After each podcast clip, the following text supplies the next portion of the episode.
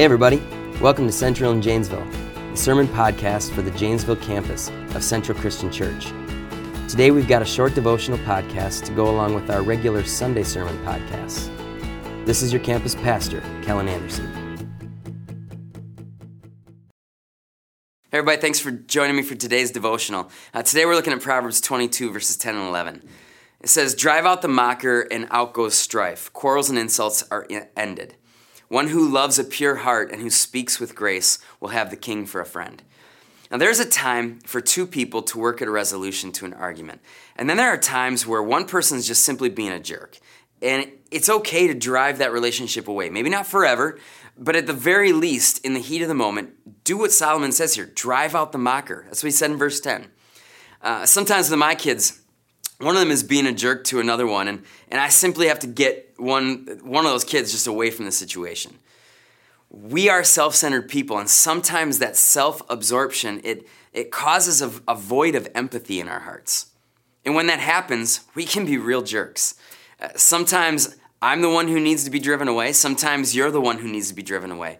Uh, you don't need to stand and, and be emotionally beaten up by a person who's acting like a jerk.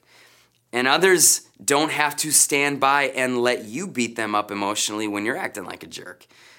What we need are people who love a pure heart and who speak with grace. That's what verse 11 says.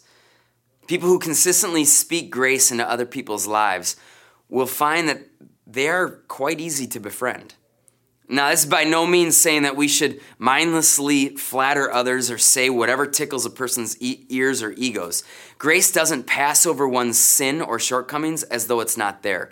Grace sees the shortcomings and chooses to take the hit for those shortcomings. Jesus doesn't treat our sin as if it never happened. He actually took on the punishment himself for that sin.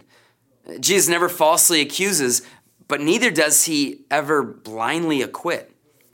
He, he gives us an acquittal only by way uh, of taking on the guilty charge himself. So don't put up with a person who, who tells you that you're impossible and never lets you off the hook. Likewise, don't fall for the person who tries to win your approval by treating you as if you're perfect. You are neither one nor the other. Remember that whenever someone tries to make you feel as though you're the worst human or the best human ever, you are an imperfect person who is often in the wrong, but not so imperfect that you could never be deserving or receiving grace. Um, you are loved unconditionally. Don't forget that today. Let's pray together. Lord, I thank you so much for the unconditional love that you show us through Jesus on the cross. And God, I pray right now that we would be givers of that kind of unconditional love, that we would love people well. Um, help us to know those times we need to walk away from a conversation that's, that's not going anywhere good.